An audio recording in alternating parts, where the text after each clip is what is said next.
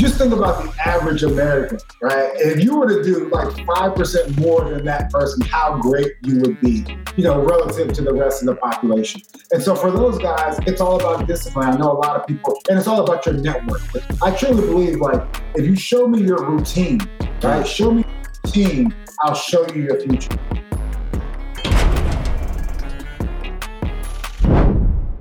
What makes the journey worth it? The pain, the adversity, the opposition, the challenges, the uncertainty. Why do I have to go through this? What's the lesson in this? I got a paralyzed right arm and hand. The million dollar question I get every single day is you wouldn't change what happened to you. Why? Serendipity. Join us for insightful dialogues about not just successes, but about failures, opposition, adversities that shaped and molded individuals to who they are today. I'm Inky Johnson. This is Serendipity. Hey, what's going on, guys? Welcome to Serendipity with Inky Johnson. Uh, today's guest, Jerod Mayo. He's a husband, he's a father, he's a son, he's an NFL coach, he's a friend of mine, and I think he's a great individual. And so we're going to get right into it, man. And I'm not going to hold you guys long. I'm going to let you guys hear him talk. I'm going to let you guys hear his brilliance. And so here we go. Jerod Mayo, how you doing, sir? What's bro? Man, first, first and foremost, man, I want to say thanks for your time. I know you're busy, man. I know you got a family, you got kids, you got a wife, and so I greatly appreciate it. I uh, appreciate the time. Anything for you, man. Look, day one, man, day one. when I left, uh, I left for college, she was like, "You're gonna meet your real friends when you get to college," and uh, she wasn't lying. So you know, between you and, and Rob and Mo and Sinclair, the rest of the crew, you know, you got anything for you guys. My brother. Yeah, man. And so to to tell you why I started this platform, uh, Mayo, like I firmly believe it's people, man, we waste a lot of experiences, right? When things don't show up in the form of which we expected, when things don't go the way we want them to go. And I feel as if if we can process things in the right way with the right perspective, when it comes to adversity, opposition, you know, even unfortunate moments, right? We can learn a lot from it and we can grow, right? Serendipity, that's where that comes from. And so in your early years, Mayo, right? Like, what would you say were some of the important things or moments or people that shaped and molded you into the individual that we've come to know? You know, I, would say uh, my mother first and foremost. You know, um, you know, anytime you don't have a father in the home, for the most part, uh, it's tough. But my mother, then, you know, obviously she remarried when I was about 10 or 11 years old, and just having a stepfather really come in and fill that void. But during that period there, had a great set of grandparents, right? My grandmother and my grandfather. You know, my grandfather was a chief master sergeant in the Air Force, so he, he was very rigid, right? Very rigid. You know, it was all about discipline, being on time, all that stuff. And you know, during those times as a child, you know, it's tough. It's tough. I no one wants to wake up at 5:30 in the morning on a Saturday as an eight-year-old kid, right? And at the time, it's hard to see what that's really building. But now, when you look out the front windshield and what I've become today, you know, I'm trying to instill those same characteristics in my kids that my grandfather instilled in me. Absolutely. And I've met your your, your grandparents, man. Beautiful people. Your mom, you know, her husband. Beautiful people. Like, when did you fall in love with the game of football, Mayo? it was early. It was early on. You know, I was probably you know six or seven years old. But honestly, so you know, we grew up playing every sport. So mm-hmm. baseball, ball, soccer, and football. In one part, you know, it was more. You know, my mom. It was four boys in the house, small house. She wanted us to go burn that energy. You know, on the other hand, it was free babysitting for my mom. Right? It was, one of times where she could really, you know, get a little break. You know, whether it's an hour in a day, so she can go get a workout or whatever it is and I would say, you know, after playing all those sports, by the time all of us got to high school, you know, we kind of were like, it's all about football. I wasn't growing anymore. I wasn't getting any taller. But when I did, I get more jacked up in the weight room, and I love hitting people and love going out there and competing with a group of men, uh, you know, all striving for one goal. So that's when I fell in love with football. Yeah, and so so like you speak about, you know, in high school going all in, and so we met in the same freshman class at the University of Tennessee both blessed with scholarships, man, and we played and it was an incredible game and we learned a lot. But we really clicked because we were like-minded with the guys that we hung out with. And when you first got on campus, Mayo, what are some things that you were thinking about just in terms of being a student athlete that you thought would make you successful, not just on the field, but off the field? What are some of those things that were important to you? You know, I, I just think hard work is the most important thing, honestly. And then surrounding yourself with people who are like minded, to your point. Um, like, I didn't want to hang around people who always wanted to go to the club or always wanted to, you know, kind of slack off. I wanted to hang out with go getters and that's kind of what you know. I, you know, it's definitely a blessing to kind of find you and Arian and and Mo and everybody. It was a blessing to find you guys because you guys would never shy away from hard work. And anytime you're able to like impose that suffering on yourself, that kind of takes the power away from other people imposing their will on you. Right? Does that make sense? Absolutely. So that's why I'm a huge proponent of. I know people hear it all the time, but like I haven't taken a hot shower in the morning in years, bro because mm. I got to be able to really exercise my willpower, my mind to be able to turn that water all the way to cold at five o'clock in the morning. Like that is a muscle that I'm always continually working.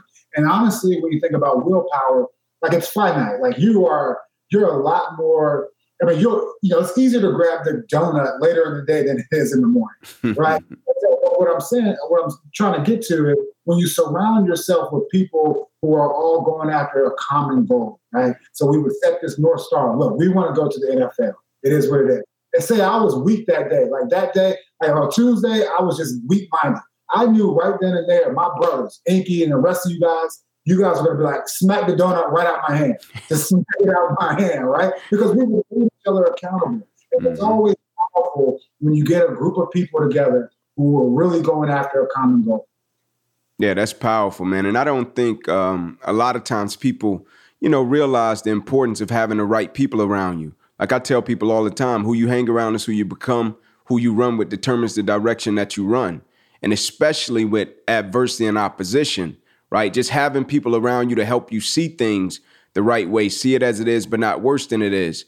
And so, one thing we have in common in our collegiate careers, we both hit injuries right? Mine, of course, it ended my career, but you hit an injury and you processed it the right way and you were able to come back. In terms of that process, Mayo, when you got injured, right? Like, how did you process that and still come out on the other side of that and continue to produce greatness? You know, honestly, you know, it was tough, especially in my younger years, like at the University of Tennessee. But once again, it just came from, you know, first of all, my faith, right? I knew like what happened I was going to be able to lean on my faith. I always knew I was going to be successful in something. I knew God had a plan for me. I just didn't know at the time. And sometimes it's hard, you know, when we get into those storms to really see the big picture. But then, as we're doing now, we start to look back and really start to see where God's plan was really taking shape. Even though we were going through that storm, it was like, God, please help me get out of this. And so instead of praying about, you know, even now, you know, you think about some of the Stoics, right? You hear a lot about Stoicism and stuff like that, like staying healed. Just knowing that there's a bigger plan. So when those injuries happen, you know, and even in the NFL, those injuries will happen. It's not about Lord, like you know, get me out of this storm. It's more about like Lord, just, just show me what you where you're trying to take me.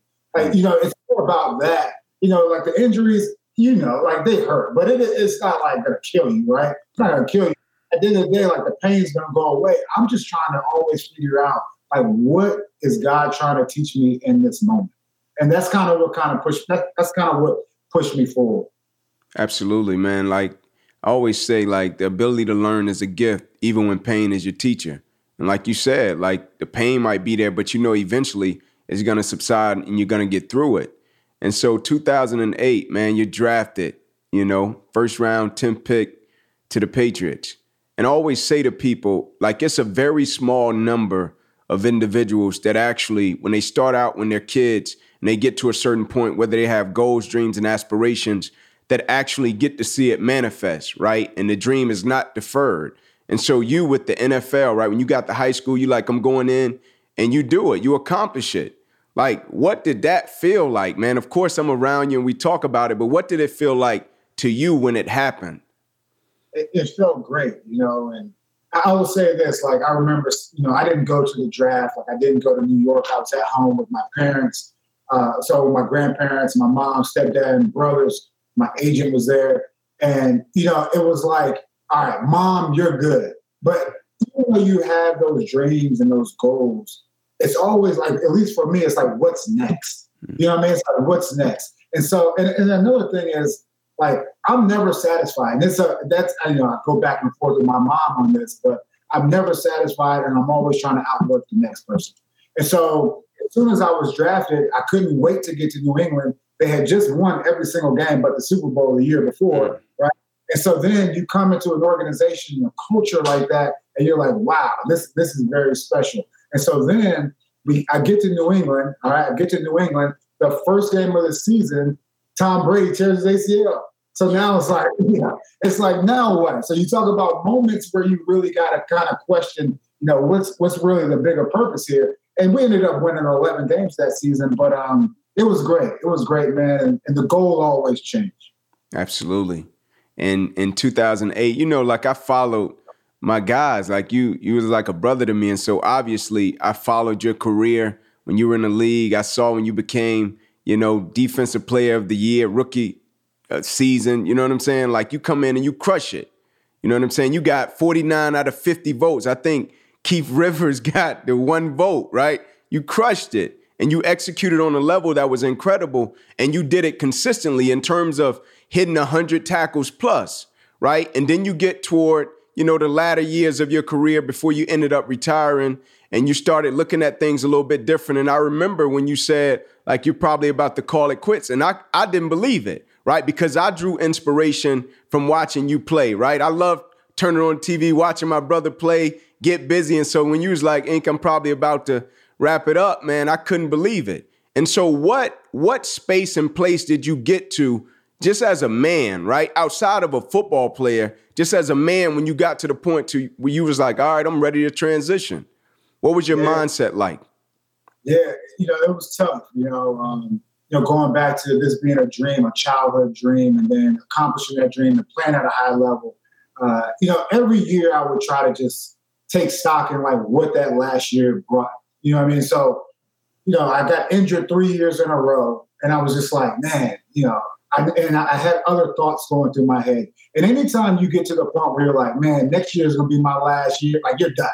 You're done. Anytime some of that doubt starts to creep in your head, it's time to move on. And I was living by the right way. I was like, look, I'm going to fall on this sword.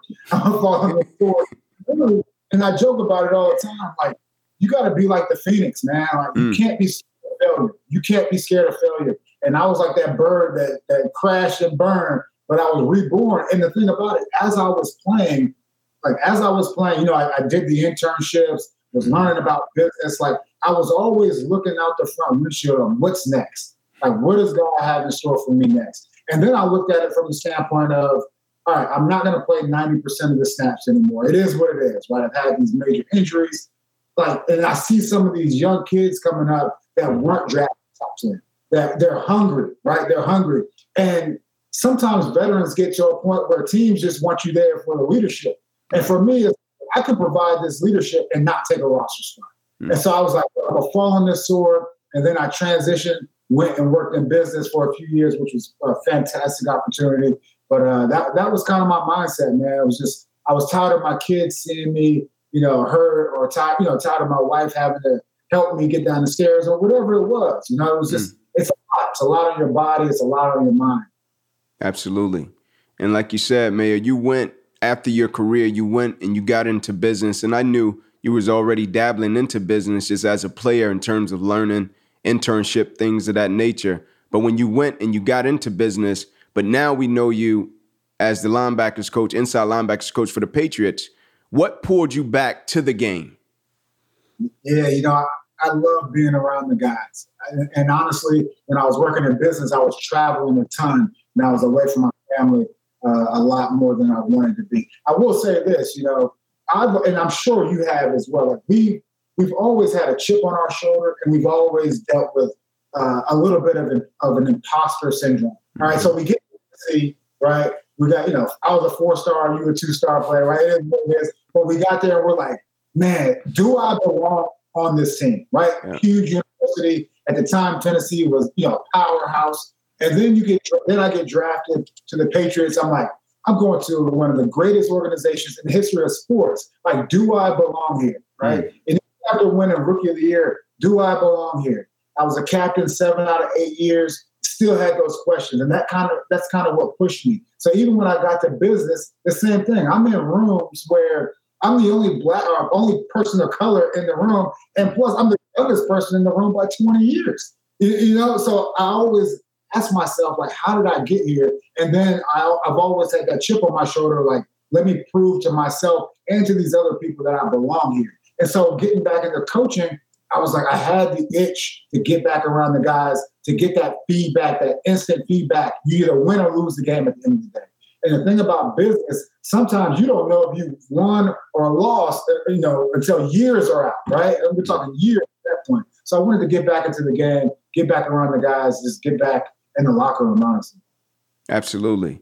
Mayo, I want to ask you this just as a as a coach, right? With all you've learned and culminated over your years as a player and in business, the moments you've experienced, the lessons you've extracted from it. Now as a coach and you're having these guys up under you every single day, incredible opportunity to pour into them. You're seeing guys experience some of the things that you once experienced, now shaping and molding and helping these guys. What's the mission now as a coach with these young guys? honestly, it's just to instill discipline in these guys. You know, when you think about, you just think about the average American, right? If you were to do like 5% more than that person, how great you would be, you know, relative to the rest of the population. And so for those guys, it's all about discipline. I know a lot of people, and it's all about your network. It's all about your group of guys that you're hanging with. And so a lot of people say, you know, show me your friends, I'll show you your future. I truly believe like if you show me your routine, right? Mm. Show me your routine, I'll show you your future. And what is routine? It's a set of daily habits, right? I also believe in self-suffering, like training your mind, right? Taking that cold shower, remembering the cold shower isn't only to train your mind as far as like overriding your mind's, you know, your mind wants to take the path of least resistance, honestly. Really, it's also to remind yourself of where you've come from. Like we've come, we've come from that place where you know, if you're the third person in line to take a shower, it's gonna be cold, right? no pillow, right? I'm, I'm gonna sleep with no pillow today, even though I got hundred pillows in the house. I'm gonna sleep with no pillow today because I need a reminder. Mm-hmm. And so mm. for us, it's easy to get caught up in you know just being comfortable here, you know, where we stand today. We sometimes need those subtle reminders to keep pushing and continuing to evolve going forward. That's good, man. It's like the quote says, like if you think adventure is dangerous, you should try routine, right? And I agree with you there, man. Routine is incredible. And I think that's why people speak, you know, very highly about you just as an individual, right? When you look at what people say about you, both as a player, as a coach, they speak to hard work, they speak to discipline, which leads to my next next question. You were one of the youngest guys, man, being interviewed for the head coaching job of the Philadelphia Eagles recently. That was the first NFL team I ended up speaking for, bro. A lot of people don't know that. It was incredible. They fought for me, got me in the door. And so I was jacked just off of that. But just the opportunity, man. How did how did that feel, Mayo? I felt great, you know. And that ended up, you know, that ended up being what killed me was just my lack of experience. But I would say this: the experience of going uh, to meet with the Eagles was fantastic. I learned a lot. I know a lot of people look at it as a failure, but I looked at it as a learning opportunity. And I know if that's the if that's the course I want to go, like I can absolutely do it. You know, and I've always been the type where it's like, man, you see guys, you're like, man, that guy's a head coach. I know I can do it, right? Mm. And so really was validation as far as you know. We talk about you know setting a north star or setting a goal. I know I'm headed the right way, right? Mm. I know I'm the right way. I'm headed north. So we'll see where it leads. We'll see where it leads. But it was a, a fantastic opportunity, great organization. Um, unfortunately, it didn't work out. But hey, we're on to the next one. Absolutely. I think that that speaks to serendipity, man, in terms of perspective and mindset, right? Like how you viewed the whole situation in terms of looking at it, looking at the North Star of the situation, looking at the fact that I'm headed in the right direction, and looking at the fact that having confirmation that, man, I know I can do this. Everybody wouldn't process it that way right? Like that's why I started this so people can see the mindset, the spirit of people, because a lot of times people think if they see a Jerod Mayo, if they meet the Jerod Mayo today, people think where they meet people is where they've always been. And me and you both know that's just not true. It's decisions, it's choices, it's character, it's integrity. Character is not something we inherit. Character is something we got to wake up every single day. We got to fight and we got to build it. And so, as I take us out, man, is there a mantra that you live by, Mayo? Like something that you live by every single day that guides you, that gets you on the right path, that brings you back to center, right? With your family, right? With your business, with your guys that you coach every single day. Is there something that you would leave the world with in the time that we're facing right now? You know, honestly, like I wish I could, uh, you know, say that I made this up, but I'm stealing it from Ray Dalio. But he always talks about pain plus reflection equals growth. I pain reflection equals growth, and I truly believe that. And and also the whole self suffering thing, right? Mm-hmm. Like we gotta make sure like nothing is gonna come from taking the least back. Like nothing good comes from that, right? Absolutely. Like hard on yourself. So when things outside of your control start to happen to you, right? Like things out of your control, you lose your job, uh, someone gets sick, whatever it is, like you're able, you have the tools that you're able to deal with that stuff with a clear mind, right? Obviously, there'll be a lot of emotions. I'll say one other tool I use a lot is like I always try to put it in perspective. So I think about like, you know, how will I feel about this five minutes from now? How will I feel about this five hours from now? Five days? Five months, five years. And so when you think about it and really take a step back and zoom out, right? Now you're able to really corral your emotions and really like look at the big picture. So no matter if it's good or bad, that's kind of what I do. Absolutely. I think that's great, man. And that's a great way to take us out. Guys, we greatly appreciate your time. Mayo, we greatly appreciate your insight and your wisdom. And thank you, man. We greatly appreciate it.